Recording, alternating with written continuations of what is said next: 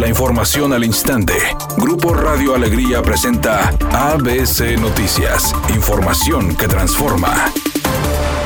El gobierno de Nuevo León solicitó que en el proyecto de presupuesto de egresos de la Federación del próximo año la asignación de 56 mil millones de pesos, recursos que compensarían parcialmente el gasto que realizó la administración para atender las necesidades de la población durante la pandemia de COVID. Además, el gobernador Jaime Rodríguez Calderón solicitó 56 mil 673 millones de pesos para construir nueve obras de infraestructura de amplio impacto necesarios para la población, precisando el mandatario estatal que seis de los proyectos están con registro de la unidad de inversiones de la Secretaría de Hacienda, pero está pendiente la entrega de los recursos necesarios para concluirlas, como es el proyecto de la presa Libertad. Por otra parte, precisó que las obras para los que se requieren los recursos son el tren suburbano Villa de García Aeropuerto de Monterrey, la autopista La Gloria Colombia, la autopista Interserrana y la prolongación de la avenida Morones Prieto, además de la modernización y ampliación del sistema integral de tránsito metropolitano en el área metropolitana de Monterrey y el programa de saneamiento y reuso de agua residual tratada para la zona metropolitana de Monterrey. Finalmente dijo que otros de los proyectos son el acueducto de interconexión del ejido Tokio a La Poza y de arriba en el municipio de Galeana y la planta potabilizadora, tanque, alimentador y línea de conducción en el municipio de Montemorelos.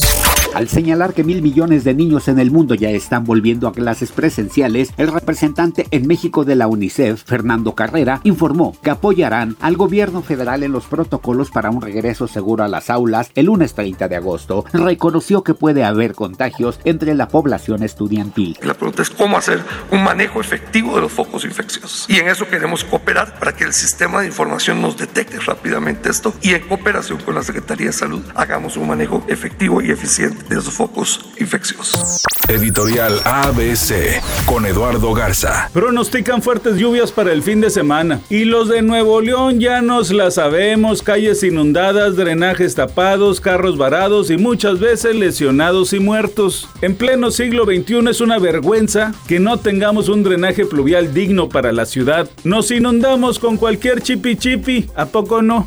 Tigres emprendió el vuelo rumbo a Mazatlán para su compromiso de este viernes en contra de los sinaloenses. El equipo dirigido por Miguel Herrera viaja con las ausencias de Guido Pizarro y André Berguignac por lesión y de acuerdo a lo que trabajó el Piojo este jueves en el estadio universitario, saldría con la misma alineación del juego ante Querétaro, pero con la incorporación de Luis Chaca Rodríguez. Colin Jost, la pareja de la actriz Scarlett Johansson, confirmó a través de sus redes sociales que le han dado la bienvenida a su primer hijo juntos. La actriz, que recientemente estrenó la cinta de Marvel Black Widow, ya tiene una niña de 7 años llamada Rose, fruto de su segundo matrimonio con el periodista francés Romain Doric. Cosmo será el nombre del niño, según la publicación de Colin Jost en su cuenta oficial de Instagram, en la que pidió privacidad en estos momentos. Es una tarde con escasa nubosidad. Se espera una temperatura mínima que oscilará en los 28 grados. Para mañana viernes se pronostica un día con cielo parcialmente nublado. Una temperatura máxima de 36 grados, una mínima de 24. La temperatura actual en el centro de Monterrey 36 grados. ABC Noticias. Información que transforma.